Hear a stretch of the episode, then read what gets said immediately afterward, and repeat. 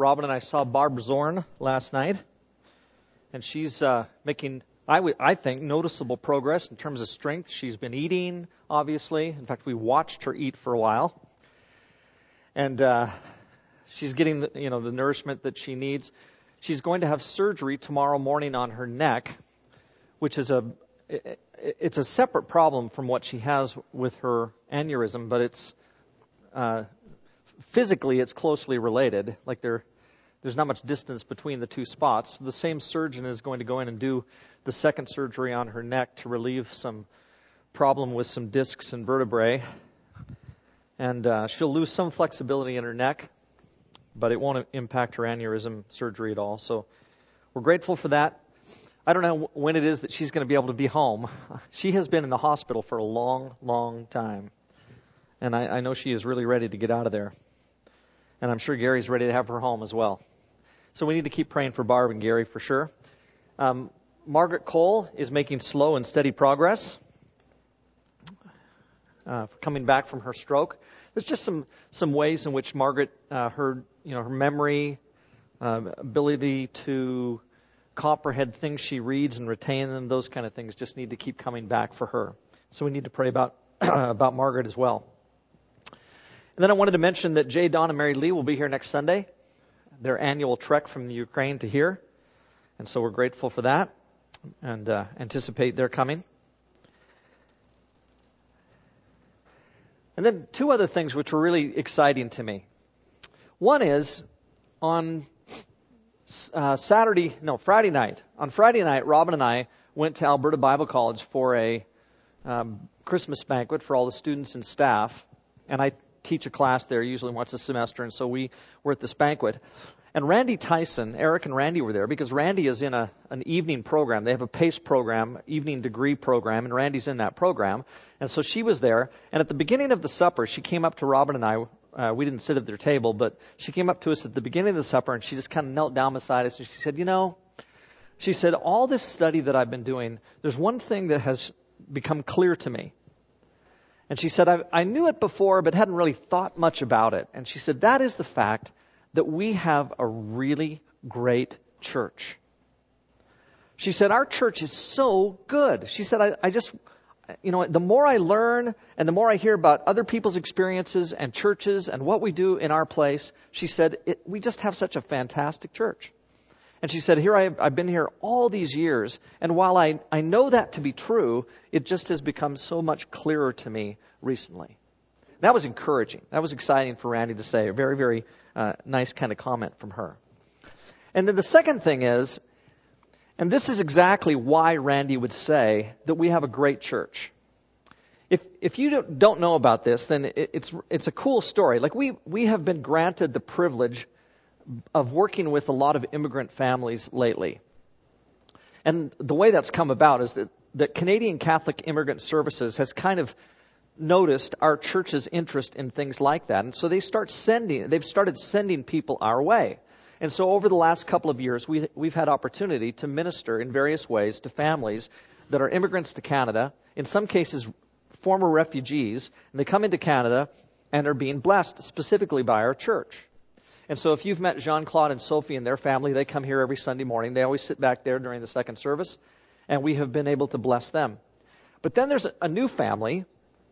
Uh, eh, Hope, how do you say her name? Suavis.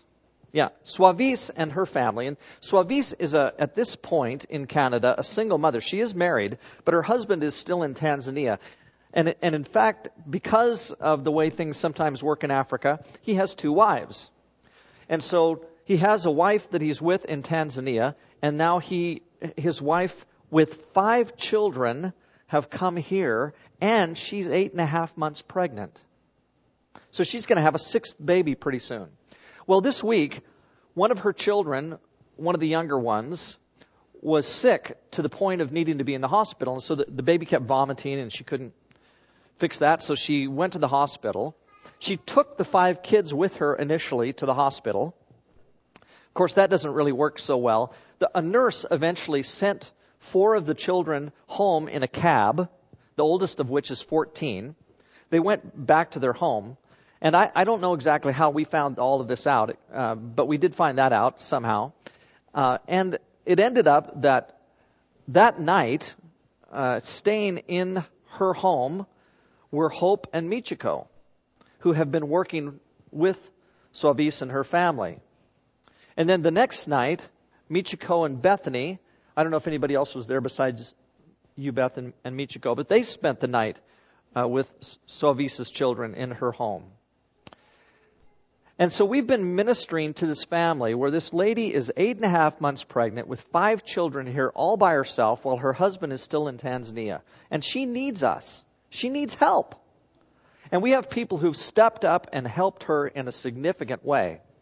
Um, you know, we actually have a family that came here. We've talked about this family uh, before. They have both Italian and, and Ghanaian roots who came here a few months ago to Canada uh, really on false pretenses. They were told one thing by a family member. They got here and found out that none of the things that they were told were actually true. And so they're here really without any resources and no means of getting more resources, and they're going to have to leave the country. And we've been helping them all along, and now we're even helping them uh, to find a new place in the UK. Well, all of that to say that Randy is exactly right. We have a great church. We really do.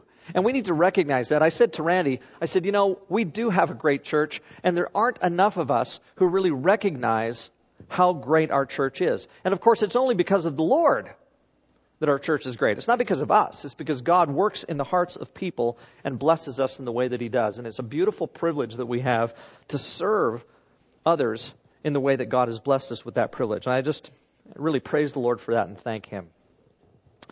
Well, we're going to continue along those lines this morning, along the lines of serving God and being all that we should be. And I want you to turn, if you would, in, in your Bibles to Matthew chapter 5. It's on page 683 in the Pew Bibles, if you want to turn there. And we're going to start with verse 13. And it's, it really is a beautiful, beautiful text. Matthew chapter 5, verse 13. And notice this comes after the Beatitudes. I'll say some more about that in just a second, but notice it comes after the Beatitudes. And then Jesus says, You are the salt of the earth. But if the salt loses its saltiness, how can it be made salty again? It is no longer good for anything except to be thrown out and trampled by men. You are the light of the world. A city on a hill cannot be hidden. Neither do people light a lamp and put it under a bowl. Instead, they put it on a stand, and it gives light to everyone in the house. In the same way, let your light shine before men, that they may see your good deeds and praise your Father in heaven. Would you pray with me? Lord, I just want to thank you for this text this morning. God, I want to thank you for these beautiful words that say something about who we are. And God, I pray that we would in every way live up to everything that you have made us. We pray through Jesus. Amen. The first thing I want you to notice is that if you look at Matthew chapter 5 verse 1, it says that Jesus went up on a hillside and he sat down and called his disciples to him. So when he starts to teach, who is it that's there listening to Jesus teach? Well, those who are there are his disciples. Now, the crowds are there too. We know that from the very end of the Sermon on the Mount. If you look at the end of chapter 7, you would find that it says that the crowds were blown away by Jesus' teaching. So clearly the crowds are there as well. But he calls his disciples to him, and those are the ones that he's really addressing. He's addressing those who follow him. And I want you to notice too, as I said, that being salt and light come after the Beatitudes. And in fact, it comes after the Beatitudes and before Jesus goes into a lengthy portion of teaching about who we're supposed to be in Him. And so this notion of being salt and light comes right in the middle of a big description about who disciples are. In fact, the very kind of persons that we are to be. And then you combine that with the fact, if you look at the end of verse 3, and then you look at verse 10, you'll find in both those verses, there's notion, the notion mentioned of the kingdom of God being present within us. Blessed are those who are poor in spirit, for theirs is the kingdom of heaven. Well, that's interesting. The kingdom then is going right along with who we are as disciples. And so if all of that is the case, then I would say something like this is true that the context for these verses, salt and light, is that Jesus is addressing those who follow him and that one who follows him is a certain kind of person, a disciple. Those who follow him are, in one sense, those who really follow him. You can't just say, I'm a follower of Jesus and be a disciple. You have to really follow Jesus in order to be a disciple. And all of these words that he's saying when he talks about us being salt and light are addressed, are addressed to those who are disciples. And then I want you to notice this. Jesus does not say, in fact, contrary to the front of our bulletin, okay, I should have noticed this when Hope gave me this picture to look at on the front of the bulletin. Look at the front of the bulletin. It says, be this. Is that what it says? Be this? Be these. Be these. And what I'm going to tell you this morning is that I think that that's a misinterpretation of these verses. Because these verses don't say, be these things. Here's what it says. It says, disciples are salt and light. You are the salt of the earth. You are the light of the world. It doesn't say be anything. It says this is what you are. It's his genuine followers, his disciples, who are salt and light in the world. Which again means I think that we take this text wrongly in so many ways. We are salt and light. In fact, I would say something like this is true. That by definition, a disciple is one who impacts that which is him, around him or her. And that's because if there's anything that salt and light does, it's that there is an impact. There's an impact with salt. There's an impact with life, with light. And so the issue is not whether or not you're going to become salt and light. I can't say to Jordan Clark, Jordan, you really need to become salt. You need to become light. I can't say that to him. Because the fact is, Jordan is already salt and light. And so it seems to me that the force of these verses would take us in a direction kind of like this. Do we have the influence in the world that salt and light are supposed to have? Not, are you salt and light? The question is the question of impact. The question is the question of influence. And that's because salt is salt. Once you're salt, there are certain things that are going to be you because you're salt. The fact is, salt impacts things around it. We all know that you put on, put salt on food and it affects the taste. You put some salt on food, it can be really good. May not be so good for your heart, may impact that too, but it's going to impact the taste of the food. If you put too much salt on that food, pretty soon the impact is so great that you can't handle it. It affects taste. On certain foods, salt becomes a preservative. It will actually dry out meat so that meat can be maintained for a long period of time unrefrigerated, and it will preserve that meat. If salt is put in contact with steel, even as something as strong as steel, you put salt on steel and it will rust it every time. Even stainless steel will eventually succumb to salt if salt comes in contact with steel. If enough salt is put in water, then that water becomes so powerful that it will induce vomiting. You drink salt water, it'll cause you to vomit. If you clean your mouth out with salt water, it kills all kinds of bacteria. You can use it as a mouthwash. You can use it as a toothpaste because salt will actually destroy the bacteria that's in your mouth. You put salt on snow, and if the temperature isn't too low, what happens? It melts. So we sprinkle snow, uh, salt out here on the entryway, and we hope that it will keep everybody from falling and slipping on the ice. You put salt on ice around a bucket, and if you have some cream and some sugar inside that bucket, and you have it in the right consistency and you stir that all up and make it go around a lot, the ice will freeze because of the salt, or I should say it will melt because of the salt, making actually for a colder temperature, and the ice cream will freeze faster because of the salt in the ice. And so salt, if you think about it, is amazing stuff. Like it impacts everything around it.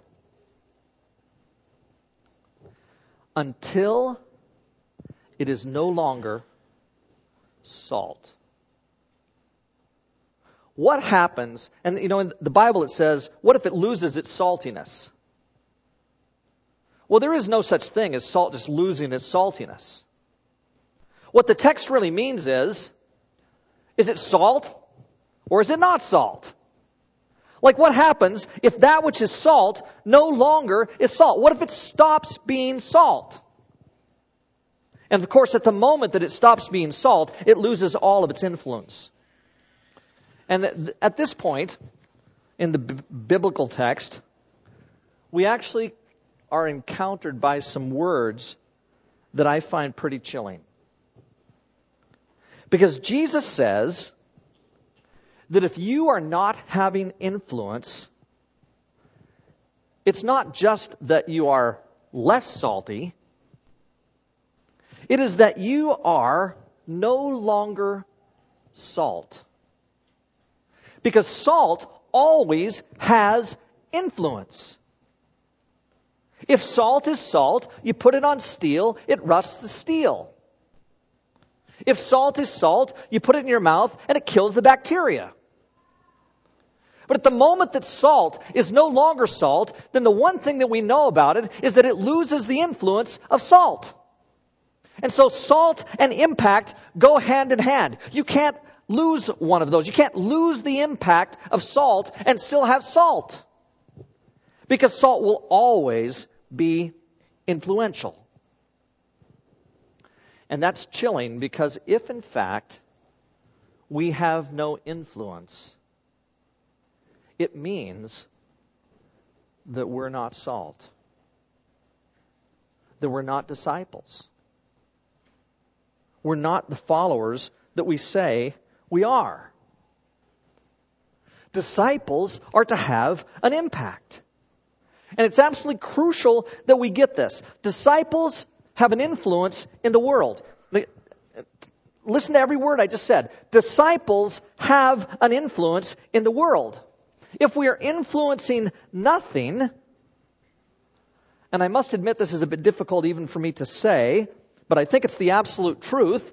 If our influence is nothing, then we aren't followers at all. We just think we are. We're in reality just acting like followers. We're, we're playing the part of salt. We look white. We pretend to be salt without being salt at all. Because the fact is that salt always has influence if it is salt. And so if there's no influence, if there's no impact, then what are we? The fact is, there are many people who call themselves Christians, and the word Christian, of course, simply means a follower of Christ, who have absolutely no impact for the Lord Jesus. And who therefore, as far as I can tell from this text, are not salt in the world. And so can't actually say, I am a follower of Christ. It's pretty sobering. And the fact is, the same is true of churches. In fact, if you look at this whole text, these words, the pronouns in this text are all plural. It's talking here about the church. And it's saying that the church collectively has to be filled with disciples who end up being a salty impact in our world. Well, let's move to the second part of this and see what he has to say about light. It's not exactly the same, but it's close. When he starts talking about us being light of the world. And by the way, isn't there somebody else who once said they were light of the world? It's not just a claim about us by Jesus, that we're the light of the world? And so if we're going to be the light of the world, somehow there's going to have to be a connection between the one who says he's the light of the world and we who are told we are the light of the world.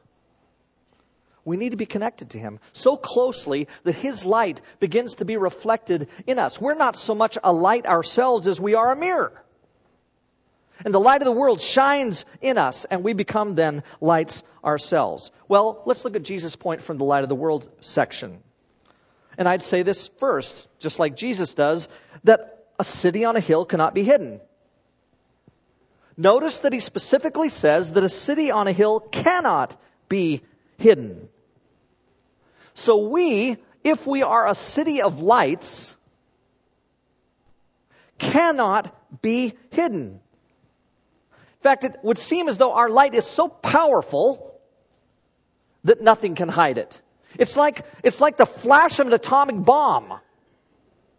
Who could possibly just cover up that light? Or it's like the light of the sun. You can bring in a whole world of clouds. You can cover the world with a cloud layer, as happens often, and maybe not the whole world, but certainly large portions of the world are covered with a cloud layer, layer. But when the earth turns on its axis and it's facing the sun, are we in darkness or are we in light? Absolutely. And so every day, the clouds may be there, but when I wake up in the morning, at some point, it is going to get light even when the clouds are there because the light is just irrepressible. You can't cover it up. Well, that's an impact, I'll tell you. A huge impact. It's amazing how powerful that light is. So powerful that it just can't be covered. And that's the kind of impact that Jesus is after when it comes to us. We are the light of the world, Jesus says. Meaning that we're to have influence. Our purpose as lights is to shine and to have influence. The question is not whether or not we're going to become a light. We want to, am I a light? Can I become a light? That's not the issue. You are, in fact, a light. And so we don't have to doubt who we are. We don't have to doubt our abilities. We don't have to doubt our capabilities. We don't have to doubt our potential for having influence. We can have influence. At no point in the history of the world, even as at times as bad as ours are, should the church say to itself, I don't think we can get this done. I don't think we can do this.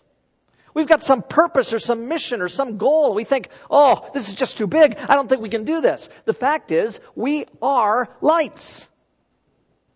We do have that kind of capability. The world is not too strong for us. The game is not over. The fat lady hasn't sung.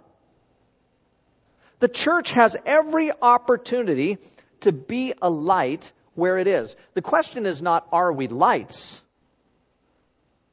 The question is, will we allow ourselves, if we go now to the image of the lamp, will we actually allow this lamp to be covered? Because it seems as though the one thing that could not extinguish the light, but could it somehow cover up the light as if the light itself allows itself to be covered.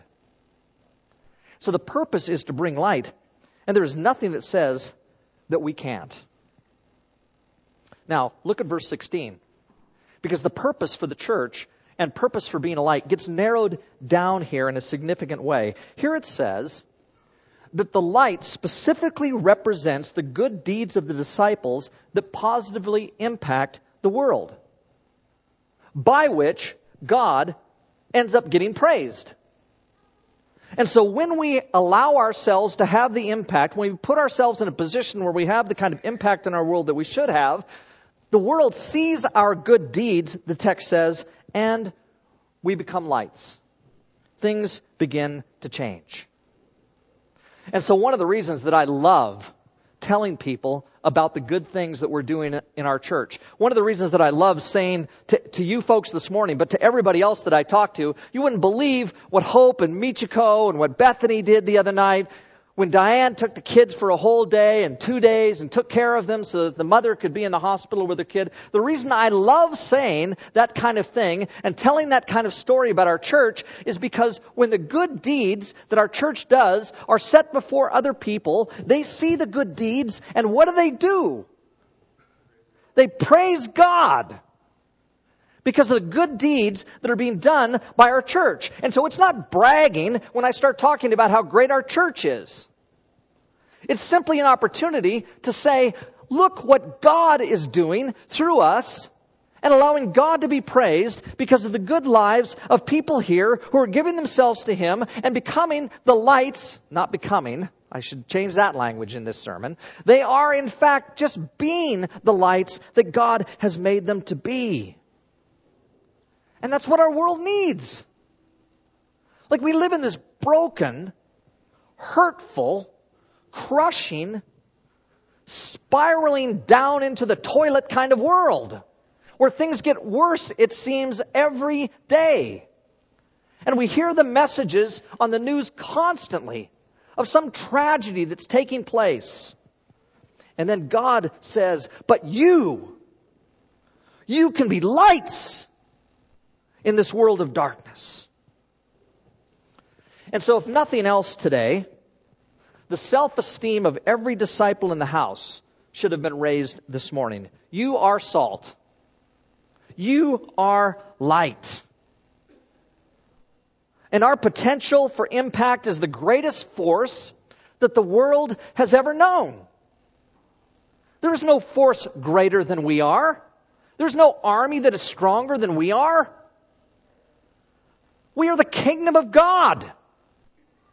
And God allows us to bring the influence of His kingdom into our world and to impact it in significant ways. You think about this. There was a little baby born once in a cow trough. And about this time of year, the whole world turns and starts to think about that baby in the cow trough. How could this be? It makes no sense that this baby would have such influence. But he does. And he continues to have influence through his spirit working among us and bringing into our world the influence of the kingdom. And so my exhortation today is not for you to become salt and light. You are that. We are the light of the world, Jesus says. And our purpose is to influence. And so we need to let our good deeds have the influence in the world that the deeds of those who possess the kingdom are supposed to have. That's what God wants to have happen through us. And the beauty of this passage is that he says it can be because of what he's already made us. And so the question is not, are you going to be salt and light? It all has to do with impact and influence. Do you have an impact for Christ? That's the question. Because he wants every one of us and the church collectively to have an impact for him in our world. And that's really what this passage is about. Does the salt, does the light have the impact in our world that it's supposed to have? Let's pray. Lord God, you have put us in a position where we can be impactful, where we can be impactful where things can be influenced and changed because you're working through us. And it's not because we're wonderful, it's because you are. And you've just blessed us with the privilege of being your children. You've made us salt and light. And so, Father, whatever ways there are in which we need to allow our influence to be present, Help us to do that. Enable us, God, that we might do nothing to prevent the influence that our good deeds presented before men and women are to have. Strengthen us that we can be salt and light in our world today. It's through Jesus we pray. Amen.